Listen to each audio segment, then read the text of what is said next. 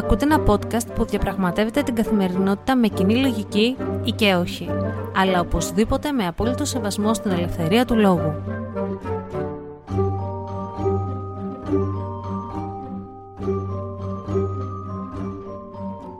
Καλημέρα ή καλησπέρα, γιατί δεν ξέρω τι ώρα ακούτε αυτό το podcast. Είμαι η Αναστασία και καλώς ήρθατε σε ένα ακόμα επεισόδιο του Common Sense Diary.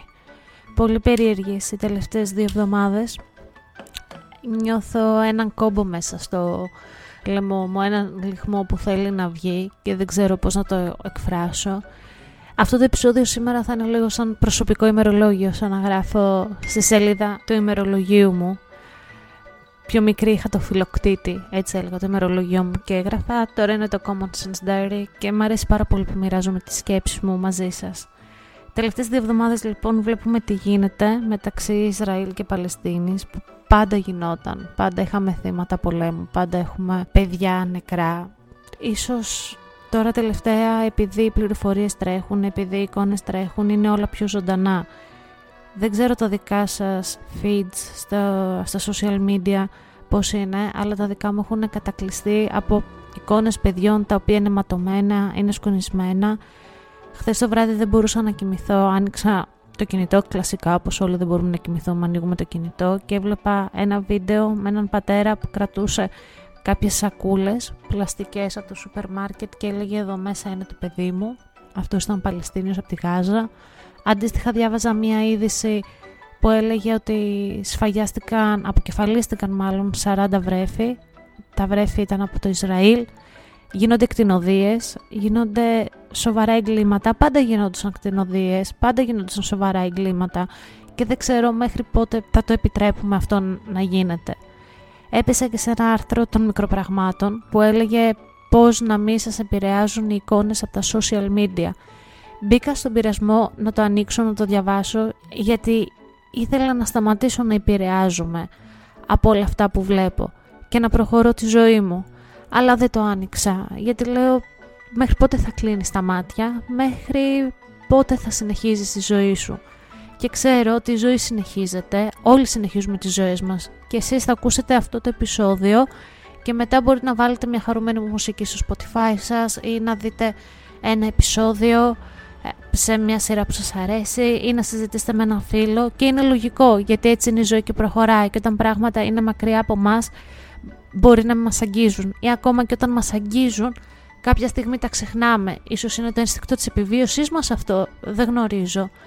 Θα μιλήσω προσωπικά για μένα.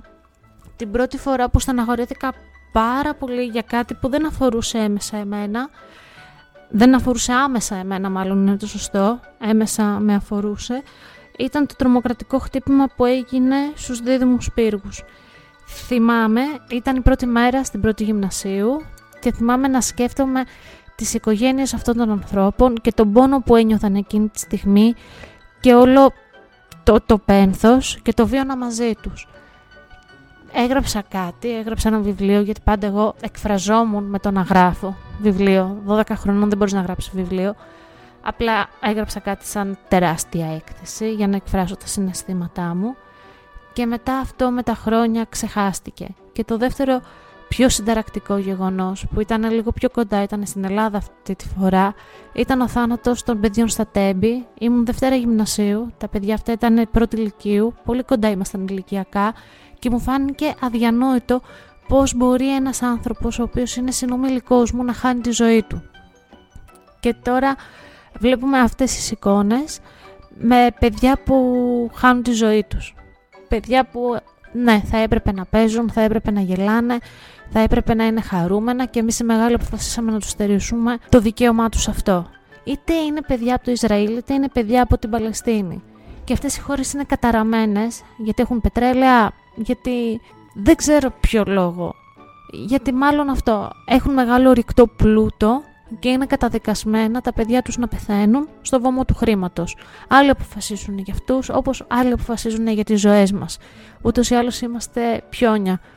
Δεν ξέρω όμως τι δύναμη έχουμε σαν μάζα και τι μπορούμε να κάνουμε. Και μιλάω κι εγώ εκ του ασφαλούς από τον καναπέ μου. Σκέφτομαι πολλές φορές και βάζω πάρα πολλές φορές την άλκης στη θέση αυτών των παιδιών. Τι θα έκανα εγώ για το παιδί μου; θα, θα φεύγα με τα πόδια, θα έφευγα κολυμπώντας, θα, θα την έπαιρνα στην αγκαλιά μου και μέσα σε αυτό συνειδητοποίησα όλους αυτούς τους ανθρώπους που έρχονται είτε με βάρκες είτε με πόδια, καραβάνια έχουν δεν έχουν πόλεμο και παίρνουν τα παιδιά τους αγκαλιά και τα βάζουν και σε κίνδυνο για τα όνειρά τους, για ένα καλύτερο μέλλον. Και πλέον συνειδητοποιώ ότι και εγώ σαν μαμά από τη στιγμή που έγινα μαμά τα όνειρα της Άλκης έχουν μεγαλύτερη σημασία από τα δικά μου όνειρα, από τη δική μου αυτοπραγμάτωση, από τα δικά μου θέλω. Και αυτά τα παιδιά έχουν δικαίωμα να ζήσουν τα όνειρά τους. Δεν ξέρω σαν μάζα τι θα κάνουμε, δεν ξέρω πότε θα ξεχαστεί αυτό το γεγονός μέχρι να πάμε στο επόμενο που θα μας πληγώσει. Δεν ξέρω καν τι δύναμη έχουμε. Ο πρόεδρος τον είπα όταν είχε γίνει το περιστατικό στο Τέξας με αυτόν τον τρελό σε πολλά εισαγωγικά τρελούς, γιατί και αυτός στα θέματα του είχε και δεν γίνεται να στοχοποιούμε όλους τους τρελούς και όλους τους ανθρώπους με ψυχολογικά προβλήματα. Είχε πει λοιπόν, κάντε κάτι εσείς οι άνθρωποι, εσείς οι πολίτες της Αμερικής, ώστε να σταματήσει το λόμπι των όπλων. Ποιος, ο πρόεδρος της Αμερικής, ο Biden, ζητούσε βοήθεια από τη μάζα, από το λαό. Και δεν έγινε τίποτα και φυσικά δεν θα γίνει τίποτα γιατί το λόμπι των όπλων, το λόμπι των ναρκωτικών είναι τόσο ισχυρά λόμπι που πραγματικά δεν θα κάνουμε κάτι. Απλά αναρωτιέμαι μέχρι που θα πάει αυτή η κατάσταση. Και αν θα νοιαστούμε εμείς για αυτούς τους ανθρώπους ή θα μας απασχολήσει το θέμα περισσότερο όταν θα έρθει η καταστροφή και θα χτυπήσει τη δική μας πόρτα. Γιατί βλέπουμε εικόνες μεσαιωνικές, πρωτόγονες, απογοητευτικές, αποκαρδιωτικές. Δεν ξέρω για σας. Ε, απλά ίσως και το γεγονός ότι πάντα βλέπω τα πράγματα λίγο πιο καταθλιπτικά από το κανονικό, αλλά βλέπω παντού μια μαυρίλα και διάφορα τσιτάτα τους στείλω ότι αν βλέπουμε τα παιδιά να πεθαίνουν έχουν, έχουμε αποτύχει σαν ανθρωπότητα και αν βλέπουμε τα παιδιά να βασανίζονται και να χάνουν τα όνειρά τους έχουμε αποτύχει σαν ανθρωπότητα. Όχι αν, έχουμε όντως αποτύχει σαν ανθρωπότητα ή τουλάχιστον τόσο απεσιόδοξα το βλέπω εγώ. Και το άλλο που έχω καταλάβει είναι ότι το αίμα πουλάει, πουλάει πάρα πολύ. Το αίμα και τον γκλάμουρους. Τις προάλλες ήμουνα στο γυμναστήριο, ε, έτρεχα στο διάδρομο και είχα σκαλώσει στην τηλεόραση που έχει το γυμναστήριο και έβλεπα ένα πολύ το θέμα για την Ατζελίνα Τζολί που ήρθε στο νομό Ηλίας, στο κατάκολο για να γυρίσει την ταινία τη, για τη ζωή της Μαρίας Κάλλας και όλα ήταν πολύ λαμπερά και ασχολήθηκαν με αυτό το θέμα τουλάχιστον μία ώρα να μας εξηγήσουν πράγματα για τη ζωή της Μαρία Κάλλας, για τον έρωτά της με τον Αριστοτέλειο Νάσε, τη δώρο του πήρε στο γάμο του, με την Τζακιό, γιατί ο, ο, ο Νάσης παντρεύτηκε την Τζακιό, γιατί η Μαρία Κάλλας ήταν δυστυχισμένη, γιατί ήταν καταπιεσμένη, γιατί η Ατζελίνα Τζολί ήρθε με τους δύο γιους της, γιατί δεν εμφανίστηκε πουθενά στο κατάκολο, ενώ οι γη της βγήκαν για φαγητό στο κατάκολο και βγάλανε και φωτογραφία με τους ιδιοκτήτες της ταβέρνας και όλο αυτό πασπαλισμένο με πολύ χρυσόσκονη. Και κάπου εκεί ο παρουσιαστής των ειδήσεων έδωσε και giveaway 13.000 ευρώ, έπρεπε να στείλουμε μήνυμα κάπου και καπάκι είχε τις εικόνες από το Ισραήλ και την Παλαιστίνη που δεν ξέρουμε καν τι γίνεται. Μια υποτυπώδης Παλαιστινιακή κυβέρνηση λέει ότι η Χαμάς δεν είναι δικά της μέλη. Το Ισραήλ επιτίθεται και σε νοσοκομεία προσπαθώντας να ακολουθήσει κανόνες πολέμου και όσο τραγικό και να ακούγεται υπάρχουν κανόνες πολέμου.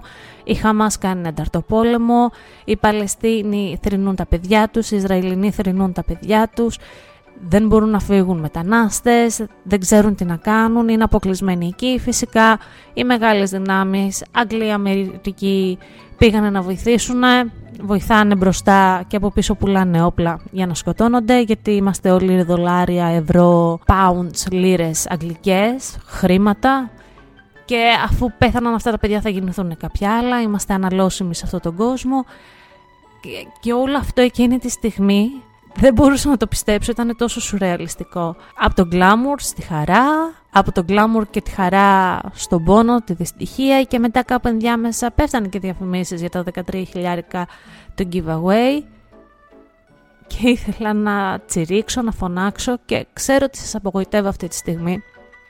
Δεν θα πω συγγνώμη γιατί η φίλη μου η Γιώτα μου λέει μίλες ποτέ συγγνώμη στα podcast σου και δεν θα πω συγγνώμη γιατί απλά εκφράζω τα συναισθήματά μου. Σας είπα σήμερα είστε η κοινή σελίδα του φιλοκτήτη, το ημερολόγιό μου που γράφω όλες αυτές τις χαωμένες σκέψεις. Απλά ελπίζω να υπάρξει ελπίδα και ελπίζω να μην το ξεχάσω και αυτό το γεγονός τόσο γρήγορα όσο ξέχασα τους δίδυμους πύργους, όσο ξέχασα τα παιδιά στα τέμπη, όπως ξέχασα το τελευταίο περιστατικό στα τέμπη που έγινε με τις 57 ανθρώπινες ζωές. Θέλω να μπαίνω στα παπούτσια των άλλων και θέλω να αισθάνομαι αυτό που αισθάνονται γιατί νομίζω ότι η κρίση μου γίνεται καλύτερη και σωστότερη και δικαιότερη έτσι. Αλλά αυτή τη στιγμή όλος αυτός ο πόνος που νιώθω ότι λαμβάνω και δεν το λέω για μένα, όλος αυτός ο πόνος μάλλον που νιώθω ότι λαμβάνουμε όλοι μας, όσοι έχουμε τουλάχιστον λίγη συνέστηση, πρέπει να σταματήσει. Και πρέπει να σταματήσει αν πούμε ένα τεράστιο όχι για να σταματήσουν όλες αυτές οι φρικαλαιότητες. Και απ' την άλλη νιώθω ένα ασήμαντο μηδενικό μπροστά σε όλη αυτή την παγκόσμια κυβέρνηση, να το κάνω και λίγο πιο οργουελικό, που μας κυβερνά αυτή τη στιγμή, που δεν είναι άλλο από τα χρήματα. Μίλουσα και με το θέμα του Ζανίδη, ακούσατε τη συνέντευξη που μου έδωσε στο προηγούμενο επεισόδιο και μου έλεγε ότι ο ΙΕ δεν μπορεί να κάνει κάτι γιατί ο ΙΕ δεν έχει στρατό, ο ΙΕ δεν έχει δικό του κράτος. Απλά νομίζω ότι πρέπει να βρούμε τον τρόπο να κάνουμε όλοι εμείς κάτι. Και δεν ξέρω ποιος είναι αυτός. Και μακάρι να τον ήξερα για να σας πω πάμε όλοι μαζί, ε, πάμε να κάνουμε αυτό και πάμε να σταματήσουμε όλα αυτά τα πράγματα που γίνονται. Και αν βγείτε αυτή τη στιγμή στους δρόμους και ρωτήσετε, αυτό που, που νομίζω ότι απασχολεί το μέσο Έλληνα πολίτη είναι για το αν ο Κασελάκης παντρεύτηκε το σύντροφό του στη Νέα Υόρκη και αν είχαμε γάμους και πανηγύρια. Και αυτό με πειράζει. Και αυτό με πειράζει που κάτι τόσο φυσιολογικό όπως είναι η σεξουαλικότητα ενός ατόμου, ενός ανθρώπου πρέπει να κατακρίνεται και, και πρέπει να αποτελεί θέμα συζήτησης. OK, okay, μπορεί για το κοσμικό, πολλοί γάμοι γίνονται για το κοσμικό θέμα συζήτησης, αλλά όχι με τον τρόπο που γίνεται. Αλλά θα μου πεις Αναστασία, είμαστε Βαλκάνια η Ελλάδα και όσο και να θέλουμε να εξευρωπαϊστούμε και να εξυγχρονιστούμε, δεν θα πάψουμε να είμαστε Βαλκάνια. Η Βασίλισσα των Βαλκανίων, ναι, συμφωνώ, είμαστε λίγο πιο προχωρημένοι από τα άλλα Βαλκάνια, αλλά αυτό δεν είναι δικαιολογία. Δεν είναι καθόλου δικαιολογία. Και λίγο πριν κλείσω αυτό το podcast, ε, θέλω να πω ότι όλοι μας πρέπει να είμαστε προσεκτικοί στα fake news που κυκλοφορούν σε όλες αυτές τις ειδήσεις. Όπως είπα και στην αρχή αυτού του επεισοδίου, κατακλυζόμαστε από πάρα πολλές πληροφορίες, από πάρα πολλές εικόνες. Πρέπει να είμαστε λίγο πιο προσεκτικοί, πρέπει να έχουμε μια πιο κριτική σκέψη και επίσης σε έναν πόλεμο δεν πρέπει να παίρνουμε το μέρος κανενός. Παίρνουμε μόνο το μέρος των αθώων, των άμαχων, αυτών που πραγματικά υποφέρουν. Ποτέ μου θέλω να πιστεύω, γιατί άνθρωποι είμαστε και όλα τα πράγματα αλλάζουν, αλλά ποτέ μου θέλω να πιστεύω ότι δεν θα πάρω το μέρος κάποιον με όπλα. Είτε της μίας πλευράς, είτε της άλλης. Πάντα είμαι με το μέρος των παιδιών, των γυναικών, των άμαχων αντρών, όλων αυτών που υποφέρουν από όλη αυτή την αδικία που υπάρχει γύρω μας. Και όπως έχω ξαναπεί πολλές φορές, ελπίζω αυτό το podcast κάποια στιγμή να σταματήσει να έχει λόγο ύπαρξης. Να γίνεται μόνο και μόνο επειδή θέλω να σας πω άχρηστες πληροφορίες που διαβάζω κατά τη διάρκεια της νύχτας όταν έχω insomnia και δεν μπορώ να κοιμηθώ. Τέλος πάντων, μέχρι την άλλη Παρασκευή ελπίζω τα πράγματα να έχουν καλυτερεύσει λίγο. Ήμουν η Αναστασία, αυτό ήταν ένα ακόμα επεισόδιο του Common Sense Diary και μέχρι την άλλη Παρασκευή λοιπόν, γεια σας!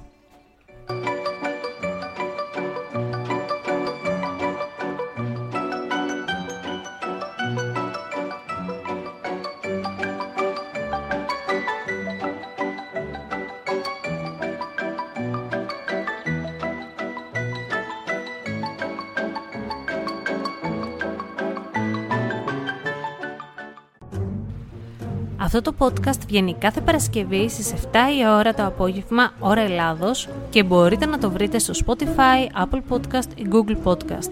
Μπορείτε να μας ακολουθήσετε στο λογαριασμό μας στο Instagram common κάτω παύλα sense κάτω παύλα diary όπου περιμένουμε τις απόψεις σας αρκεί να γίνονται με σεβασμό και να έχουν επιχειρήματα.